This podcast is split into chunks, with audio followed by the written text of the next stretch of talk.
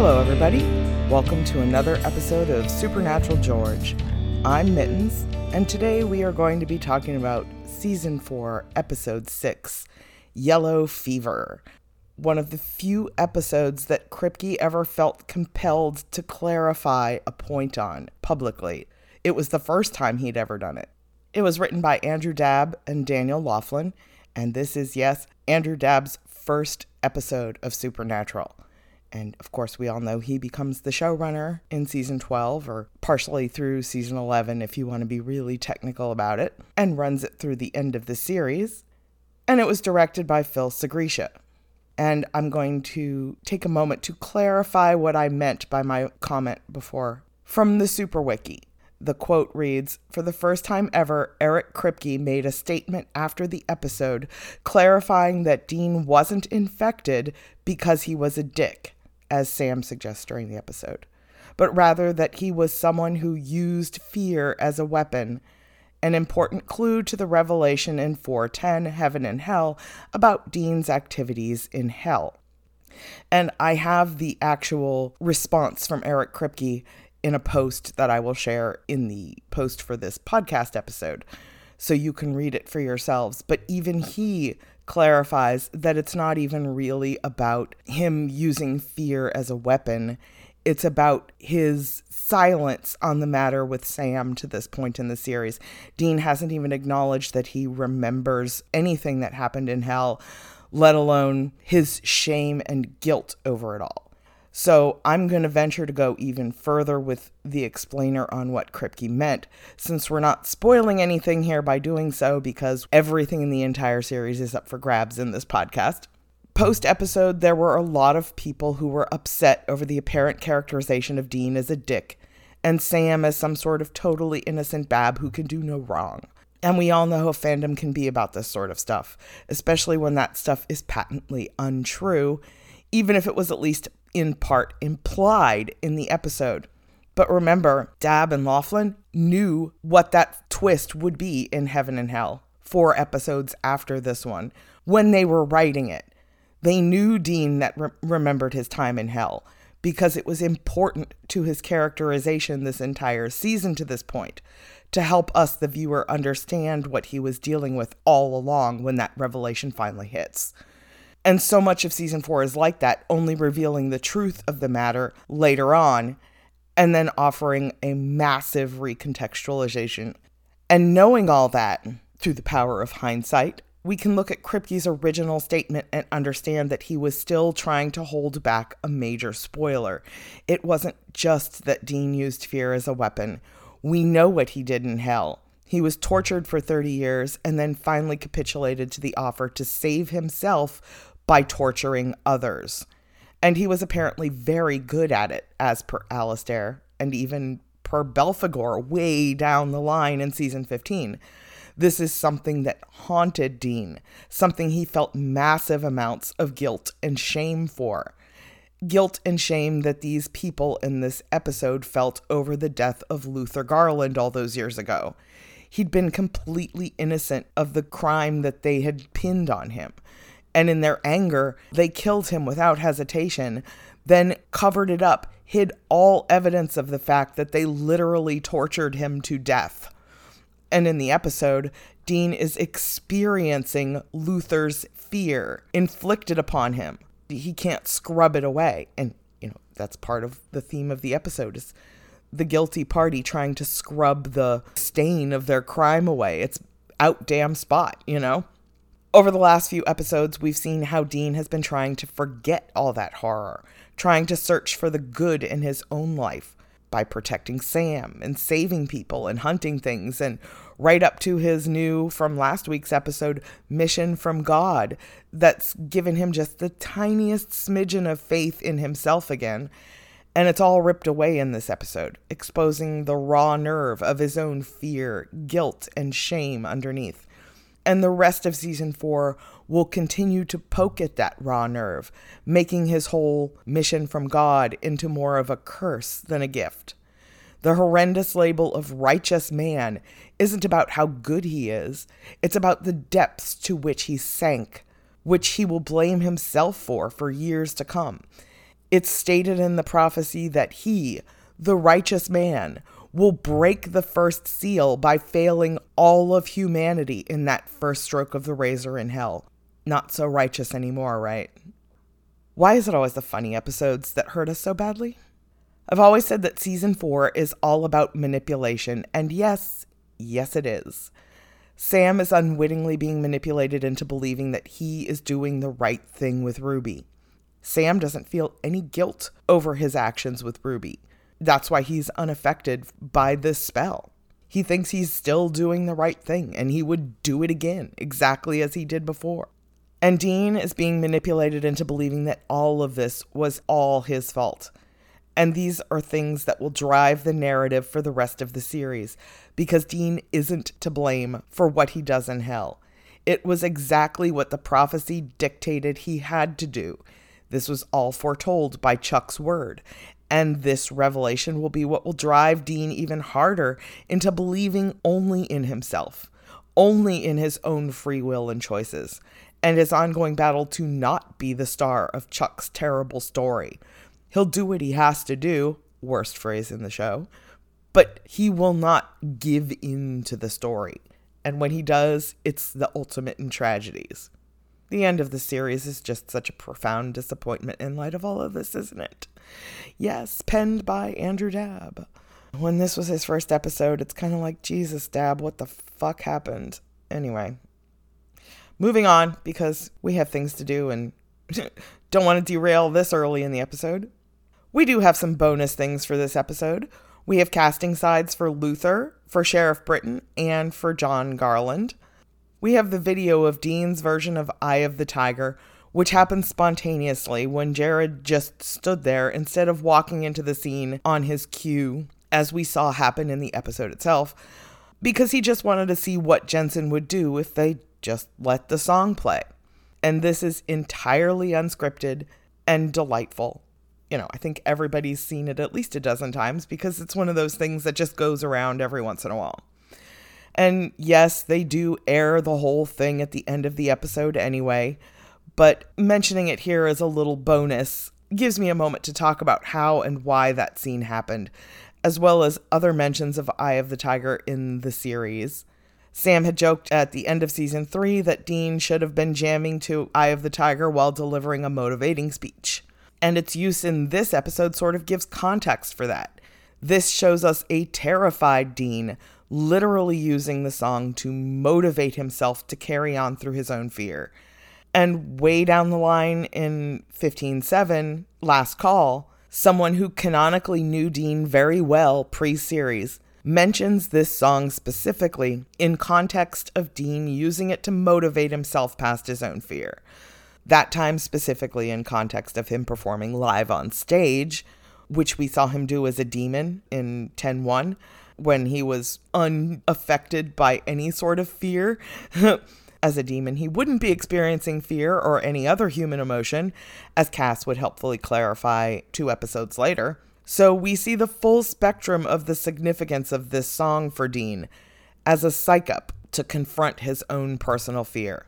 And even Sam knew that about him.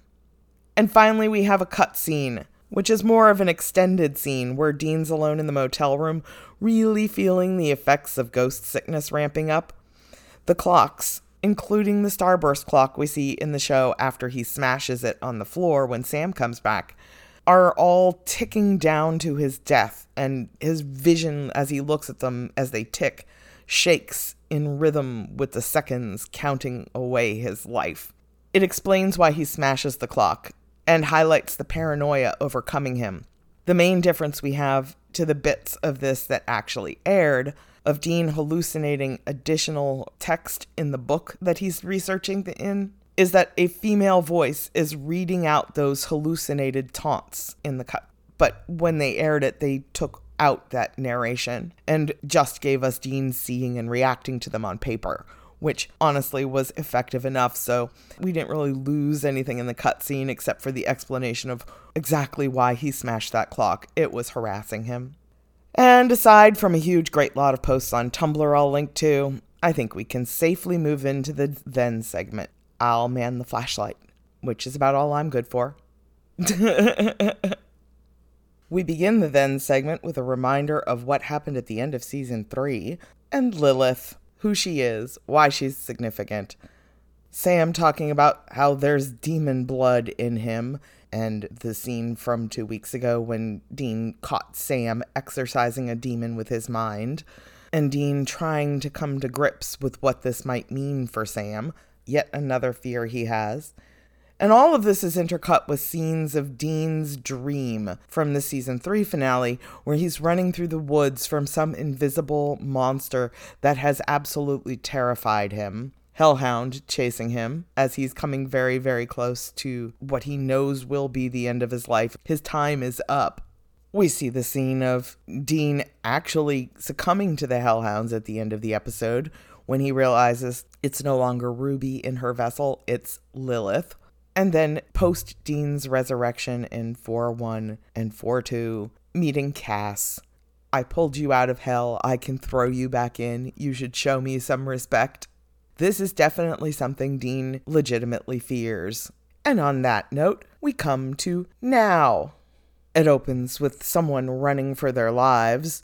As we pan up, we see that it's Dean in his FBI suit full out running as hard as he can through some back alleys and he trips over a homeless person's shopping cart and Dean warns the guy, "Run, it'll kill you." The camera pans down and the homeless man looks down and is like, "What the hell?" It's a Yorkie with a little pink bow in its hair and it's just making Yorkie noises and Dean starts running again and the Yorkie takes off running after him. Gone are the sound effects of this being some demonic hellhound that had overlaid the running scenes before we saw the Yorkie. But that kind of breaks our immersion in this as some real danger to Dean and signifies what's actually going on in this episode. That it's Dean's hallucinations and fears, not the reality of what he is experiencing here. And then we go to the title card. After the title card, we're given a chyron that lets us know that the events we are about to witness happened 43 hours earlier. Very specific amount of time as the Impala drives into Rock Ridge, Colorado, which is a fictional town, but it is the fictional town from Blazing Saddles, also known as the movie that gave us The French Mistake at the end of the film when they break the fourth wall, literally, and pop into the next movie set over where they're filming a song and dance routine called The French Mistake. So, longtime viewers of Supernatural will definitely know what that means. The next shot we get is of Sam and Dean at the coroner's, where he's showing them the body of this guy who died three days earlier of a heart attack. He doesn't seem to understand why the FBI is in any way interested. Sam mentions a couple of other bodies in another town nearby that all dropped dead of a heart attack within a few days of each other. And they just want to know why, make sure they're not all connected to something. The coroner, at this point, just does not care. And Sam and Dean press him to do an autopsy, which he sort of punishes them for making him do by involving them directly. While the coroner is cutting up the body, Dean notices a mark on his finger from what Dean assumes must have been a wedding ring, and he's like, I didn't think Frank was married. And then Sam points out all the other abrasions and stuff on his hands and arms. The coroner's only explanation is that when a body drops dead, it tends to drop, so it probably just happened when he hit the ground which is a really poor explanation for what looks like multiple abrasions that could not have just happened from falling on the front and back of his arms all at the same time. It just does not make sense. The coroner doesn't find any blockages in any of the guy's arteries, and he says the heart looks really healthy, which would preclude it having been a heart attack that killed him. But he hands the heart to Dean to hold. Dean's like, oh God, why me? And Sam finds this amusing. A moment later, though, as Dean's holding this heart in his gloved hands, not even making direct contact with it, Sam gets a direct hit in the face with what the coroner describes as spleen juice, like fountained in the face with it. And in that moment, Dean feels like he kind of got off light because at least he didn't get some in his eyes and mouth and stuff. Like, gross. He's just holding the heart. He can handle that. Dean and heart symbolism is a long standing issue on this show, going way back to season one in Faith, where his heart was going to wear out and die within a month after he was electrocuted, and the whole episode revolved around him receiving the life force and the healthy new heart of a dead gay school teacher. Yeah. Okay. Just reminding everybody that the heart symbolism with Dean goes way, way back. Next, we cut to the sheriff's office where Sam and Dean are sitting waiting to speak with the sheriff. The deputy smiles over at Dean, and Dean kind of gives an awkward smile back. And finally, the sheriff comes out, spots Sam and Dean waiting there. He's like, Who are these guys? The deputy has to tell him, They're the feds here about. And the guy's like, Well, why, you, why didn't you send them back? Come on, guys. And the deputy is trying to say something to the effect of, You told me not to disturb you, blah, blah, blah and he gets cut off completely by the sheriff. The deputy had only been following the instructions he was given, but it also lets us know that this sheriff has some pretty weird rules, which we're about to see again when he demands that Sam and Dean remove their shoes before stepping into his office. We are immediately aware that this guy is a little bit on the germ freak side of things. He's got a massive bottle of Purell on his desk and he just starts slathering it all over his hands. Sam explains why they're there. And the sheriff is like, Yes, he was a friend of mine. And when he says, Ah, we were both gamecocks, Dean kind of chuckles at that because who wouldn't? The guy shuts that down immediately. He's like, That's our softball team's name. They're majestic animals. Okay, sir. You lost your sense of humor entirely if you ever had one. The sheriff here only worked up the strength to go see his friend in the morgue that morning. That's when he was exposed to the ghost sickness, as we will learn later in the episode. So he's just a few hours ahead of Dean in this process. The sheriff describes his friend as a great guy, and Dean's like, Yeah, big heart, because he was holding it in his hand a little while ago, and he thinks that's hilarious. And he turns to Sam, Hey, are you gonna are you gonna recognize the little joke I just made here? Sam doesn't notice the joke. He just carries right on asking his FBI questions. He asks if he noticed if Frank was acting strange or anything before his death. And the sheriff is like, Yeah, he was real jumpy, wouldn't answer his phone. And it was because he finally sent some of his deputies over to check on him that they found him dead. The sheriff coughs and then immediately reaches for that Purell again and slathers it on his hands again as Sam and Dean are like, what the hell is going on here? He asks them why the feds are interested, because there's clearly no case here. And Dean's like, it was just a heart attack. And as soon as they're outside, Dean says, there is no way that was just a heart attack. And Sam is like, clearly that was not a heart attack. They've already worked out that something is probably scaring these people to death because they all go from jittery to terrified to dead within 48 hours with bizarre scratches on their hands and arms that they have no explanation for. Just as they make a plan to make a list and start crossing things off it of what might be killing these people, Dean stops dead in his tracks.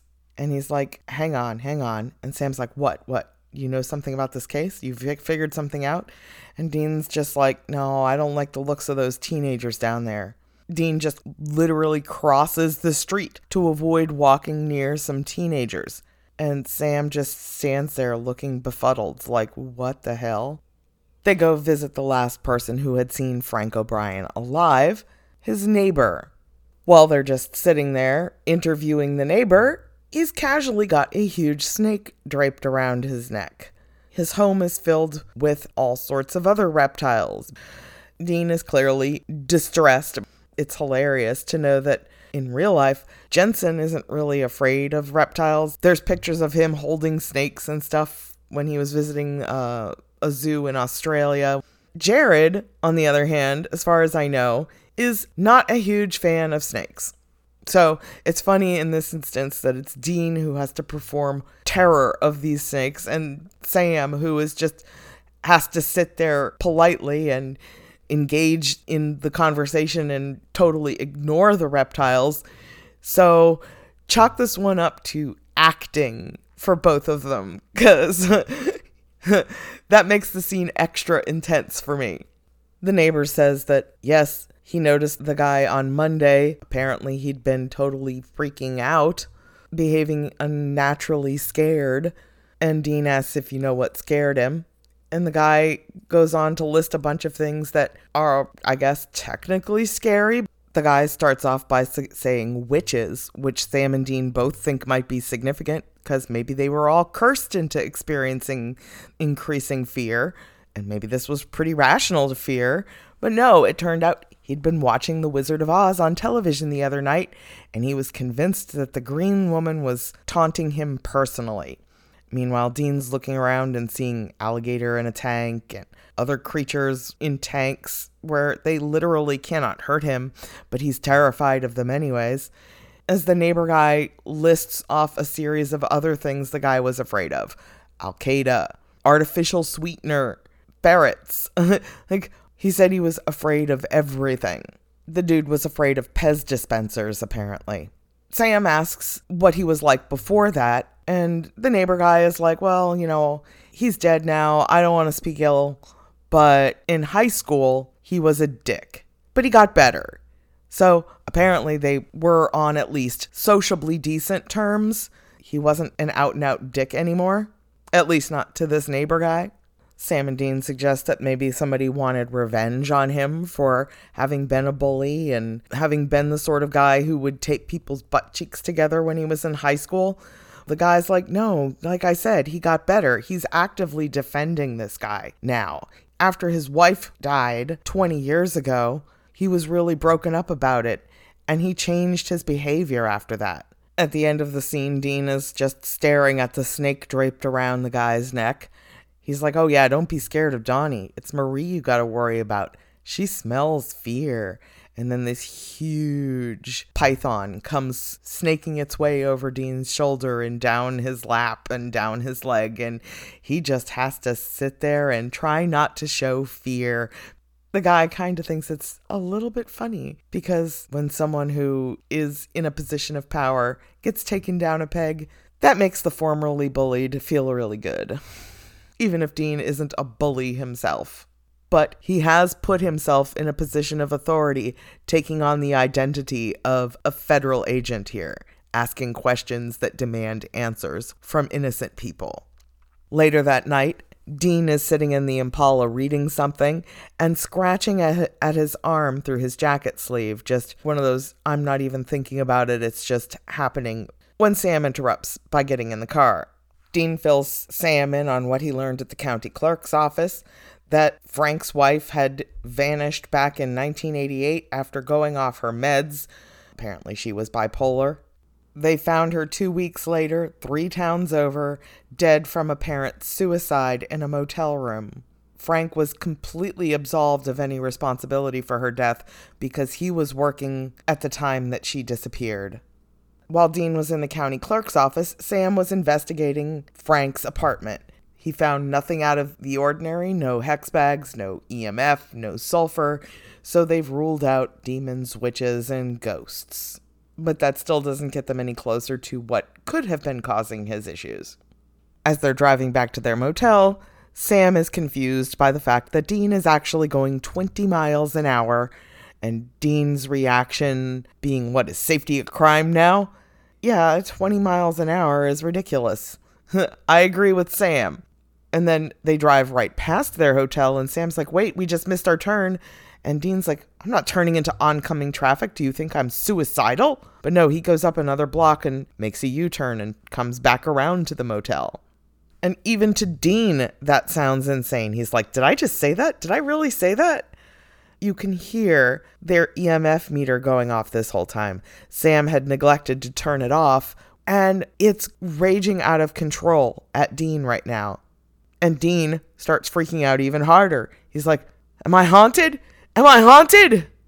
The next morning, Sam is bringing a box of donuts back to their hotel room, except Dean is not there. He's lying across the front seat of the car, playing Eye of the Tiger to psych himself up.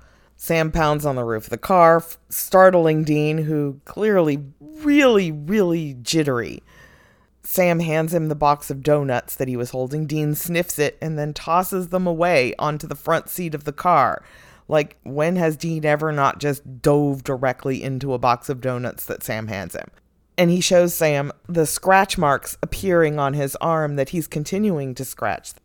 Sam has just gotten off the phone with Bobby and he tells Dean that he's not going to like what Bobby had to say, that it's ghost sickness.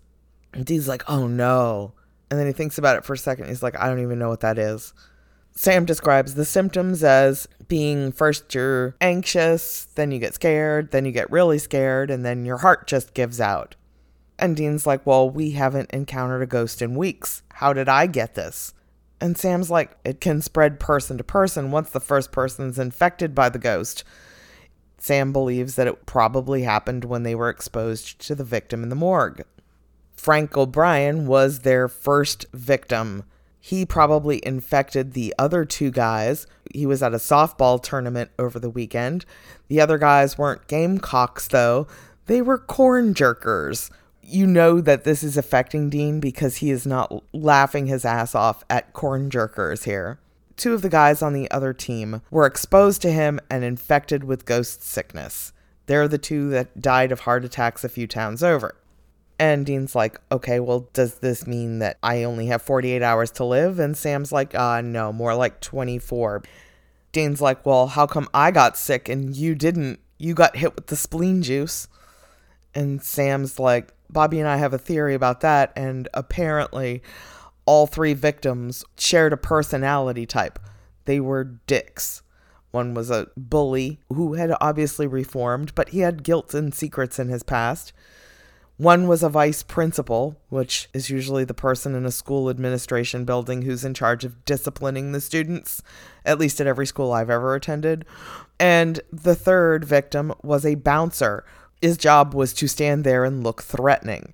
But again, this theory that Sam and Bobby have, we all know is bullshit because even Kripke came right out after this episode aired and he is like, no, no, no, no, no, no. That is not the takeaway I wanted anyone to have from this episode.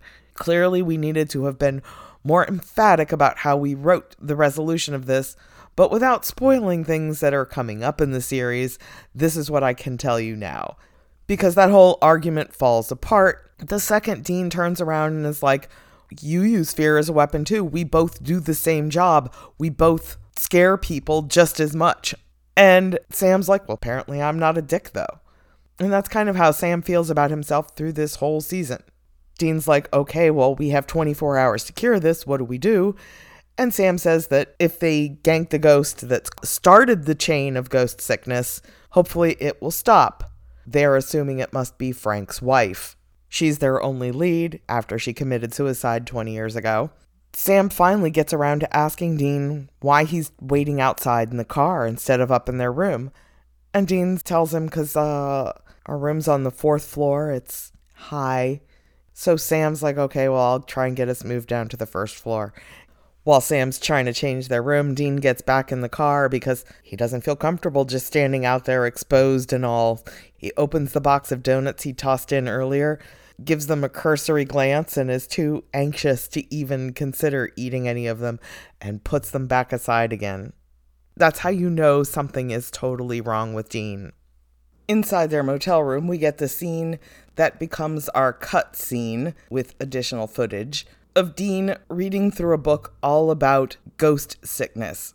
He's staring at the clock, which is just ticking normally, but we see in the cutscene how he's not perceiving it as a normally ticking clock. He's perceiving it as a throbbing, incessant countdown of his time he has left.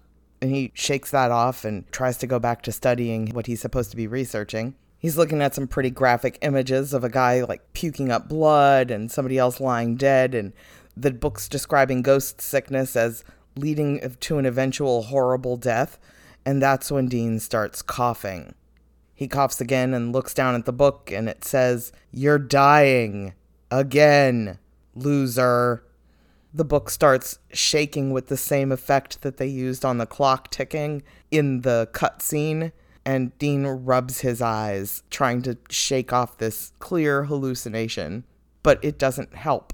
He looks back at the book, and it's still saying, You gonna cry? Baby gonna cry? And he rubs his eyes again and he's like, no, no, no. And he looks up at the clock and the ticking is growing louder. And it cuts to black on one of the ticks that sounds more like a crunch. And then Sam comes back to find the clock smashed on the floor. Dean's just sitting on the sofa with his feet up, drinking a beer, trying to convince himself that everything is just fine as he continues to scratch at his arms. Sam discovered that Frank's wife had been cremated, so he's pretty sure she's not their ghost. Sam asks how he's doing, and he's like, fine, I guess. Head is on the chopping block again. I'd almost forgotten what that feels like. Because, you know, he spent all of season three knowing what that feels like, so he's very intimate with that feeling. At that point, Dean starts coughing so hard he actually has to stand up. He goes over to the sink and he coughs up a little chunk of wood. Sam's like, We've been ignoring the biggest clue we have you. And Dean's like, I don't want to be a clue. And I don't blame him. I wouldn't want to be a clue in this way either. But this might lead them to wherever the ghost is. Sam points out that the disease itself is trying to tell them something. And Dean's like, What, wood chips? And Sam's like, Exactly. The lumber mill where Frank's wife had worked. Dean very cautiously pulls up to the lumber mill, eyeing it like it's the scariest haunted house he's ever seen in his life. And he's like, I'm not going in there. And Sam's like, I need backup, and you're all I've got. Dean takes a fortifying gulp of whiskey, pockets the bottle. Sam starts arming himself tries to hand Dean his usual gun, and Dean's like, Well, I'm not taking that. It could go off.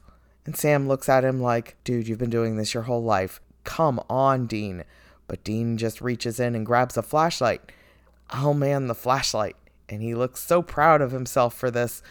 It is really probably best not to give the super jumpy guy a gun in this circumstance. I don't know that I'd want him behind me with a loaded weapon as they're exploring the main room of this lumber mill, the EMF meter in his pocket starts going off again. Dean's like, The EMF's not going to work with me around, is it? And Sam puts it away. Dean startles when Sam bends down to pick up something off the floor Frank's wedding band. It says, To Frank, love Jesse. What's it doing there? They have no idea why Frank had even gone there. They find a locker room, and one of them is making some rattling noises. They approach it cautiously. Sam opens the door and a cat jumps out, and Dean screams like it's the most terrifying thing that's ever happened to him. like over the top screaming. And yes, the gag reel scene footage of this is perfection. He just keeps screaming and jumping around and it just goes on and on and on because he was given a little note saying Dean completely overreacts screaming. But they only end up using a small amount of it here, which is more than enough to make Dean look ridiculous, gasping, That was scary. They eventually come to an office where they find an identification badge for someone named Luther Garland, along with a really nice charcoal drawing of Frank's wife. As soon as Dean picks up the drawing, there's a huge loud mechanical noise, and the lumber mill equipment turns itself on. With his trusty flashlight, Dean spots a man standing with his back to the room, and he's just too wide eyed and terrified to even warn Sam verbally. Sam just turns and notices Dean staring and turns around to see this dude standing in the corner, and Dean has just taken off running out of the building. Sam fires a shotgun shell, and he's dissipated by the salt, so it was definitely a ghost. We find Dean outside, cowering behind the Impala, guzzling what remains of his whiskey. And Sam comes running out a moment later, clutching Luther Garland's identification badge, saying, Yep, I guess we got the right place. They get dressed back up in their Fed suits and go back to the sheriff's office to find out anything they can about Luther Garland. Linus, the deputy, is there again, being very helpful, hands them over everything he has, and he peers around Sam at the counter, and Dean's just standing across the room, looking really agitated and kind of swaying. Asks, Is he drunk? And Sam's just like, No, and then goes back to asking questions about Luther Garland he definitely looks drunk, but it's also just fear. but he looks odd enough that even another woman in the waiting room is just kind of staring at him like, what is wrong with this guy? Dean just gives the deputy a thumbs up and a little wink. And the deputy's like, okay, well, if he's not drunk, then is he flirting? And that's sort of the takeaway and the impression that you're left with when Linus doesn't have any answers for them about Luther Garland because he died 20 years ago and that's way before his time in the sheriff's department. They ask to speak to the sheriff and he's apparently out sick today. Sam's like, okay, well, if he calls in or has any information for us about it, tell him where we're staying. Sam leaves, and Dean is still just standing there, fidgeting awkwardly. And he points at the deputy and says, You know what? You're awesome. And the deputy takes this as sincere flattery because Sam had just said, No, the guy's not drunk. This is just how he is. And he believed it. And he takes this as like a sincere compliment and flirts back with, uh, yeah, you too. Genuine smile on his face. And I love that about this scene that Sam has to come back in and collect Dean, who's looking like the awkwardest little bean, wiping his hand on his trousers. And I don't know if he was aiming for his pocket and missed and is trying to act casual about it, or if he's just that nervous that his palms are sweating. But either way, it's like the perfect scene of Dean saying these things because he is, yes, kind of drunk, but also there's nothing holding him back. And there's just wild horses painted on the wall behind the deputy, and Dean is getting dragged away from that. There's your cowboy imagery, wild horses, the deputy, who Dean thinks is awesome, and Sam dragging Dean out of there. It often gets referenced in compilation posts of queer moments for Dean Winchester because it is.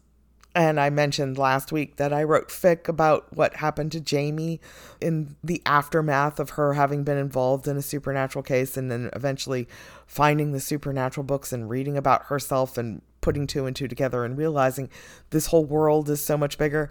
Well, Deputy Linus here is another character that I uh, put together in that story as someone who didn't even realize his life was being touched by the supernatural until he picked up one of those books and read all about himself. Anyway, that's neither here nor there. Back to the episode. As soon as Sam and Dean leave, though, over the intercom, the sheriff asks who that was. Linus tells him it was the FBI guys asking for the file on Luther Garland. And then we cut into the sheriff's office because he's not out sick and he's rubbing away at his own forearms with steel wool, just making a bloody mess of himself. Nothing strong enough to out damn spot this damn spot. And you can hear little hallucinatory voices. They know, they know.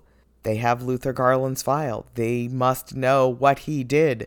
He's going to be exposed. He picks up his gun and is ready to start shooting at shadows. So, again, good thing Dean didn't have a gun in that lumber mill, because who knows what he would have shot. But the sheriff sees his own reflection in one of his softball trophies, saying, I know what you did. I'm going to make sure you pay. Something along those lines. Meanwhile, Sam and Dean are still trying to figure out what happened to Luther Garland, and they find his brother living at Peaceful Pines Assisted Living. Dean is startled by everything, including a little old woman walking with an IV pole he's scrutinizing his fake Fed badge and he's like, oh, come on, this is not going to work. These badges are fake. What if somebody realizes it and catches us? And it's like, Sam, you're a moron for having brought Dean along on this. You could have cleared this up so much more easily without him. And I get that you're trying to keep an eye on him at the same time you're trying to figure out what's wrong with him and make sure he doesn't go completely off the rails. But it's like herding cats at this point Dean is terrified of everything, and he's going to give himself away through his own fear of something that is literally second nature to him, and he doesn't normally even have to think about to put on these acts. The first thing Mr. Garland asks them is to see some ID. Dean gives Sam a look like, I told you we're going to be found out. We're going to go to jail. As Garland's looking over their badges, he gives Dean a critical look, and Dean's like, Oh, those are real. And Sam clears his throat, like, Shut up, Dean. And Dean's like, yeah, who would pretend to be the FBI? That's just silly. And Sam stomps on his foot to shut him up. And Dean's like, why am I saying this? I'm making this worse. He can't stop himself. Garland goes on to describe his brother, and we see flashbacks of him working at the lumber mill. And apparently, other people were afraid of him because he was just a big, scary looking guy. Didn't matter that he was the kindest man. We get a shot of him caring for a tiny kitten, but people were scared of him because of how he looked and the fact that he was a little bit different. Luther's brother blames himself at least a little bit because he didn't do anything more to protect him. He had his own problems. He didn't think that there was anything he could really do to help Luther. Sam hands over the drawing of Jesse and's like, Do you recognize this woman? And he does. He recognizes it as Jesse O'Brien. Luther's brother starts by saying that everybody in town knew that Frank was the one who killed Luther, except nobody wants to talk about it. We see in flashback that Jesse was a receptionist at the mill. She was kind to Luther. He had a little crush on her, but Frank didn't like it.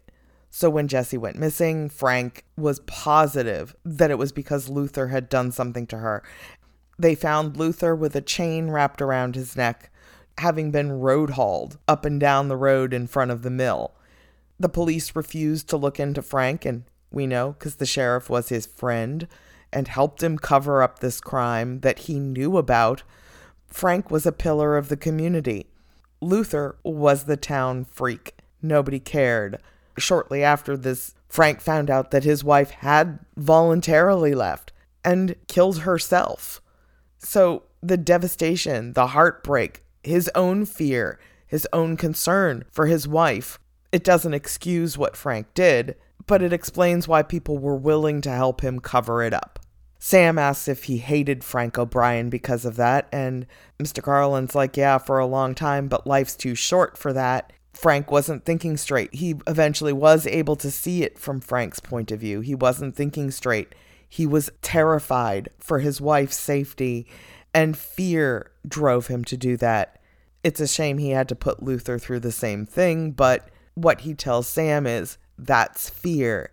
It spreads and spreads. And yep, isn't that just what ghost sickness is?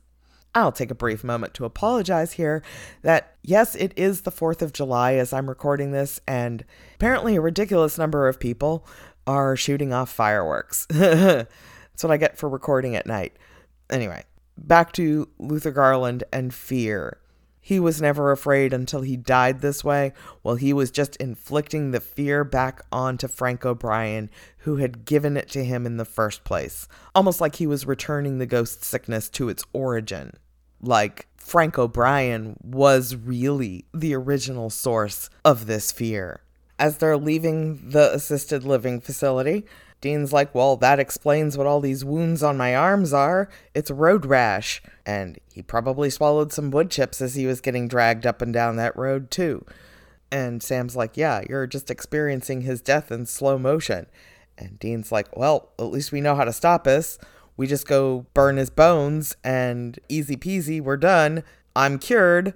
And Sam's like, I don't know if it's going to be that easy. And Dean's like, "Of course it's going to be that easy. It has to be that easy. I can't I can't go on like this." And Sam's like, "He was road hauled.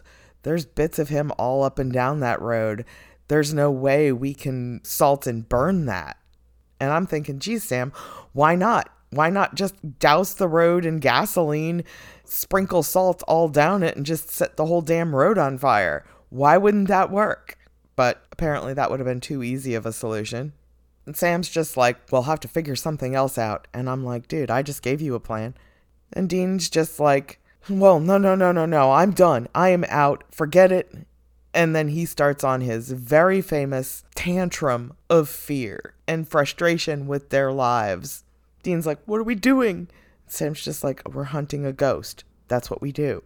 Right. Who does that? That's exactly why our lives suck. You know who does this? Crazy people the entire rant is just so beautiful. if you're just listening along to this podcast and you're just like, oh, Mittens will tell me everything that happens in the episode, no, I honestly cannot recap this in a way that is as satisfying as just watching Jensen Ackles perform Dean throwing the keys to Sam and just like, I'm out, goodbye. So I'm going to instruct everybody at this point to stop this podcast, go watch this like two minute scene, and then resume the podcast because it is so worth it. And so Sam is left holding the keys and having no idea where Dean's wandered off to. And that's where we come back to the scene from the cold open of this episode, where Dean is just walking away and all of a sudden he hears something patter up behind him and growl. And it's the Yorkie with the little pink bow. And Dean is terrified. He can't run away from any of his problems. He can't run away from the hellhounds or the apocalypse or the ghost sickness and the monsters. None of it, because it's always going to be right there, even when it's not. It's always in his mind. In the next scene, we find Dean sitting back in the motel room, panting and sweating, out of his mind, terrified. Sam finally comes in and he's like, I looked everywhere for you, Dean. How'd you get here? And Dean's like, I ran we quickly understand that whatever Dean is seeing about Sam's presence in this room is a complete hallucination. Is Sam really there? I don't know. But Dean is seeing Sam and he's like, What are we going to do? There's less than four hours on the clock for me. I'm going to die. And Sam's just like, Yep, you are. You're going to go back downstairs, back to hell. And Dean is starting to realize something is seriously wrong. We see the same effect that we saw in the book earlier and when the sheriff was having his hallucinations of everything sort of going out a little out of focus and shaking. As Sam says, Yeah, you've been a real pain in my ass. It's about time you're going back to hell where you belong. He looks at Dean and he's got yellow eyed demon eyes. Dean tries to attack him, and Sam just holds up a hand, and Dean goes flying back against the wall. This is something that Dean is legitimately terrified of happening of Sam and his demon powers doing something like this, of it destroying who Sam is as a person. And at first, Dean is like, Yeah, you get out of my brother, you freak, thinking he's talking to the yellow eyed demon. And Sam's like, Oh no, I'm not possessed. This is just who I am. This is who I'm becoming. And that is what Dean is afraid of. Sam comes over and has Dean pinned to the wall and reaches up and starts choking him as we see Sam's eyes go completely yellow again. And then it shifts and we see that it was all just Dean's hallucination. And real Sam is really there now, trying to snap Dean out of this. Yes, he has his hand on Dean's shoulder and chest, but it's more like a wake up, Dean, snap out of it. Join us back here in reality, not actively trying to kill him with malice. The next scene we get is after dawn. Sam has finally given up the attempt to keep Dean nearby, and he's left him in the motel room and met up with Bobby. But thank goodness they didn't bring Dean along for this because while Dean probably could have just sat in the Impala and looked sad and terrified, I don't know if Sam could have coped with whatever reactions Dean was having. When Sam tells Bobby that Dean's, quote, homesick, we flash back to the motel where he's scratching at his arms and watching old Gumby cartoons, where Pokey the horse gets lassoed and dragged out of a bar, yelling, Help me! Back at the lumber mill, Bobby asks if Dean's hallucinations have started, and Sam's like, Yeah, a few hours ago. Bobby then asks how much time they've got left, and Sam's like, We've got a little under two hours left to go. Sam asks Bobby if he's got any potential solutions to the problem, and Bobby presents Sam with an ancient Japanese text, and it's all in Japanese, and he's like, You speak Japanese? And Bobby speaks Japanese. Sam's like, Okay, I guess so. Which was thrown in because Jim Beaver thought it might be fun because he actually speaks Japanese. Sam explains that they can't just burn the bones here Bobby's like, well, it is a ghost of fear, and the lore says that it's basically made of fear. So the only way to get rid of it is to fight it with fear. Sam comes up with a plan, though. He first calls Dean to let him know everything's going to be fine. Just ride out the trip. We got a plan. And Dean's like, What is it? And Sam's just pushes it off, saying, Don't worry, we're, we're just going to take care of it. And poor Dean is so far beyond feeling any sort of encouragement at this point. But it was a nice gesture on Sam's part, and also gives us the lovely comedy beat of, after he disconnects with Dean, Bobby saying to Sam, This is a terrible plan. And we're all like, Yep, yep, this is a terrible plan. Even Bobby's like, I know I said scare the ghost to death, but this is horrific what we're about to do. And Sam's like, Yeah, but if you've got a better plan, I'm listening. And clearly Bobby doesn't. So this is what they're left with. And again, I say, why didn't you just salt and pour gasoline down that entire road and just strike a match? It would have been better than this. Sam walks into the lumber mill to effectively reenact Luther's murder. Back at the motel, Dean can't take it anymore. He's now hearing hellhounds clawing at his door. He feels like he is going to be dragged back to hell. His death, as he experienced it last time, running in fear from hallucinations and visions as the hellhounds closed in on him. He's getting that now, but with none of the satisfaction that it was for any sort of reason. Eventually, his door comes down, but on the other side wasn't a hellhound. It was the sheriff who comes staggering in, accusing Dean, ready to attack and kill him to save himself. And Dean's like, no, no, no, man, it's it's not true. And Dean's doing his very best to talk the sheriff down. Dean's like, You're sick. You're sick like me. He sees the bloody marks on the sheriff's sleeves and understands that he's got the ghost sickness too. He's ready to shoot Dean to stop him from ruining his life, supposedly. And Dean, just out of fear, swats the gun away from him. The sheriff uh, continues to attack Dean, pins him up against the wall, starts punching on him. Dean's just trying to pry him off.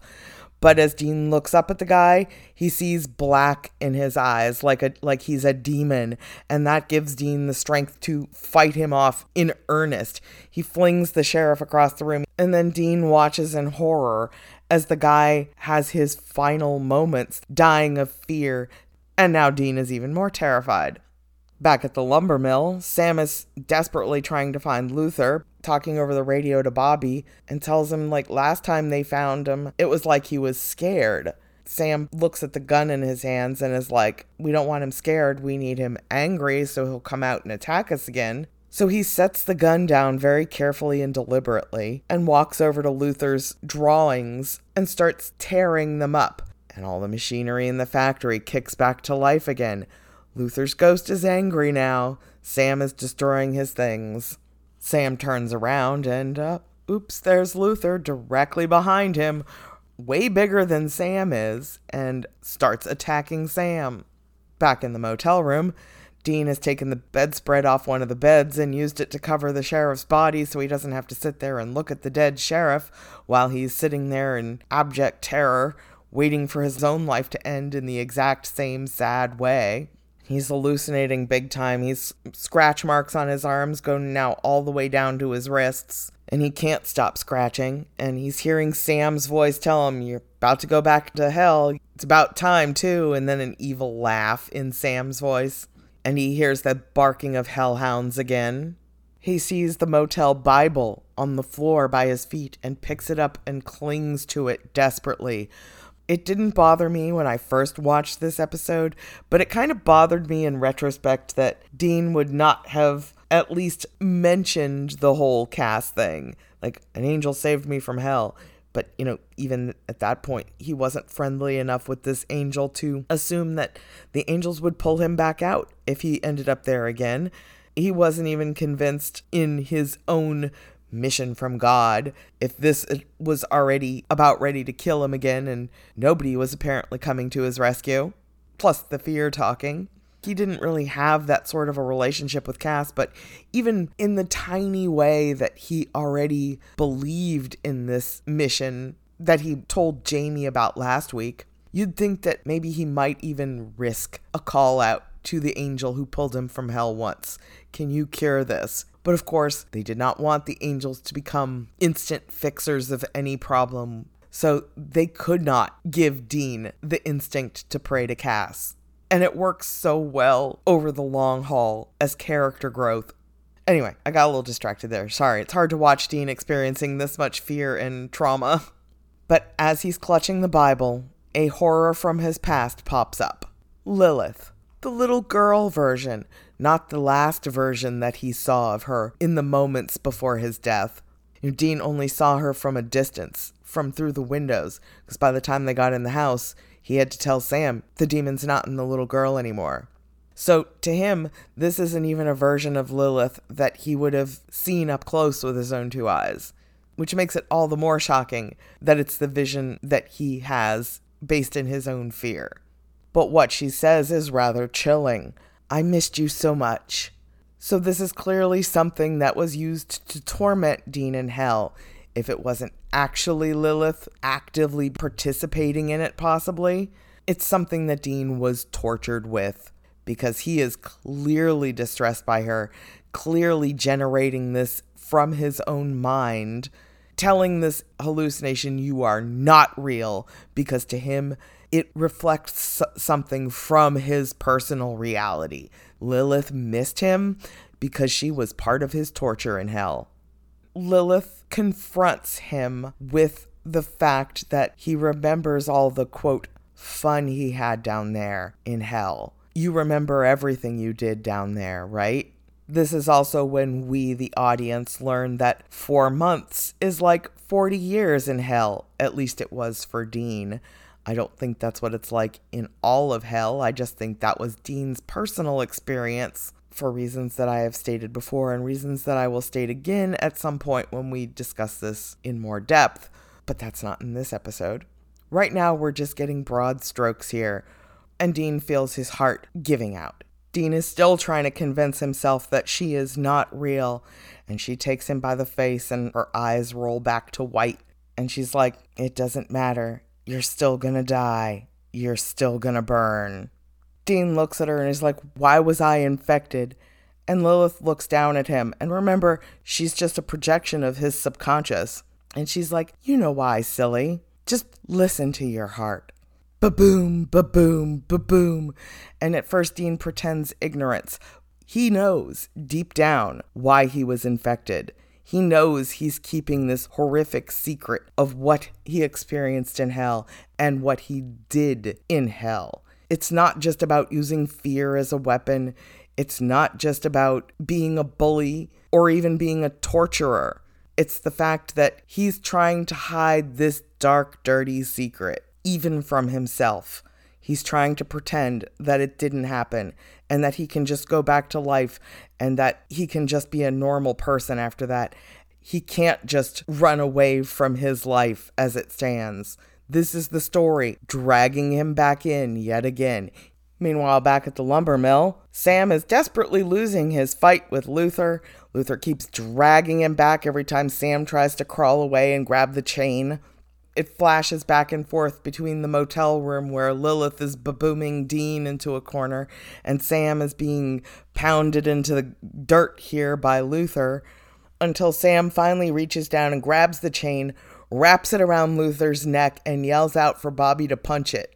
Bobby drives the Impala, dragging the chain and Luther as well, as Dean lies on the floor about ready to die we see Luther terrified at the end of the chain as he slowly disappears into the road. Dean chokes back to life, and all the wounds on his arms are gone. Now that they've saved the day, Dean finally meets back up with Sam and Bobby. Dean's just like, So you guys road hauled a ghost, even though both of them thought it was insane and their absolute last ditch when they went for it. Sam confirms that they did that because it was what the ghost was most afraid of. It's the only thing that could have worked, but it was brutal. And Dean's like, Well, on the upside, I'm still alive, so go team. And then Sam starts to dig a little bit. He's like, Are you okay after going through that? Dean's like, I'm fine. Bobby's like, Are you sure about that? Because this line of work can get awful scary.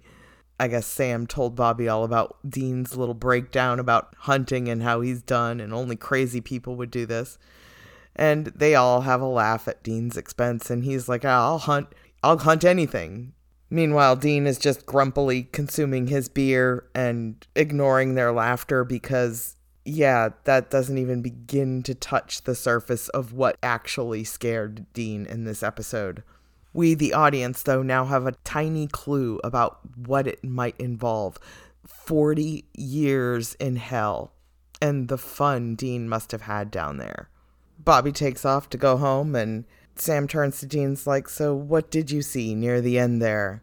And Dean looks up at Sam, and in a blink and you'd miss it moment, Dean sees Sam's eyes flash yellow again, and he looks away like, Oh shit, yeah, right, that tries to not process that as much as he can because, yes, that is an ongoing fear of his. That wasn't something his brain dredged up out of nowhere. He's been terrified about what might be wrong with Sam since John set him on that mission in season one. And definitely by season two, with the if you can't save him, you're going to have to kill him he's still terrified that he might have to kill Sam, that Sam might go dark side, that none of that was fixed by his self sacrifice. But he pushes it down and continues to lie. He jokes. He saw a room full of howler monkeys. You probably got the howler monkey screaming in your brain feeling, thinking about everything that you actually saw. But meanwhile, Dean is still keeping all of his experiences of hell under wraps he doesn't ever want to have to tell Sam everything he's ever sacrificed has been for nothing. He's still got to either save Sam somehow from himself now, knowing what Azazel did to his brother when he was six months old. This demon blood is in him and it's terrifying Sam, even. Sam doesn't feel normal, and he's using these demonic powers to do things that terrify Dean and apparently upset the angels who are like, take care of your brother or we, we will. Dean believes that. They could absolutely take care of Sam if they wanted to. Sam's like, yeah, right, howler monkeys. And Dean's just like, nope, just the usual stuff, nothing I couldn't handle. But we know that there is something much deeper going on with Dean, and Sam is going to start poking at him to try and unearth what that is and nothing in their circumstances are, is going to make that any easier. For example, starting in the next episode, Sam will get word from an actual angel, just like Dean got word about Sam that there's something wrong and he needs to stop it. Sam is going to get word from another angel trying to stir shit up, telling him, Ask your brother what he remembers about hell. Because all along, Dean's been insisting he doesn't remember, it's just a blank spot nothing terrible happened, he doesn't suffer any consequences from it, while silently suffering all sorts of consequences all season long. So Dean lives with this low level current of fear driving him in much the same way that throughout the series, Sam rides along on this low level current of rage that motivates him and has for most of his life as he recognizes it. And for Dean, for that fear to actually turn into anger, for Dean to lash out in anger, it takes a lot to wear down everything he's learned throughout his life to suppress the fear, to suppress the reactionary anger that erupts out of him in response to that fear when he can't take anymore mostly he's able to keep himself upright and moving forward. And it's just astounding to me the weight that this man carries on him. He really deserved to have that lifted off of him at the end of the series, no? Sam too. I mean, honestly, he deserved to live a life of of peace and contentment and to be able to lay down all of this fear, all of this anger and just be. But no. Anyway, Tune in next week when we'll be discussing season 4, episode 7. It's the Great Pumpkin, Sam Winchester. We get the series' one and only Halloween episode. Shocker, that show called Supernatural only ever ended up with one true Halloween episode. Oh well. Until then, you can find me on Twitter and Tumblr at SPNGeorge or at Mittens Morgul. You can find me on Discord at Mittens hashtag 4865 or you can email me at mittensmorgul at gmail.com. And I can't wait to talk to everyone again real soon. Finally, I have had a mostly normal week. I'm still behind on some stuff, and my brain seems to be working a little bit better, and I'm mostly coherent again, but it's been a trial and it's just terrifying to me how many people are just walking around without masks on and knowing that I never even had a single symptom that would have been associated with COVID in most people's minds. I didn't have a cough, I didn't have any other flu symptoms to speak of. I had like one day where I had really bad sinus pain and that was it. It's just a fluke that I convinced myself to take the test. I never had a fever. I had a little headache, but it wasn't like the worst headache or anything. It was just a headache. And it was just exhaustion. And I figured that was because, well, I drove for 19 hours the day before. I figured that's why I was tired. Apparently not. So, anyway, just be careful and look out for yourselves and just know that this thing is just not over and it doesn't look like what you think it would anymore. So, kind of scary. Anyway, have a good one, everyone.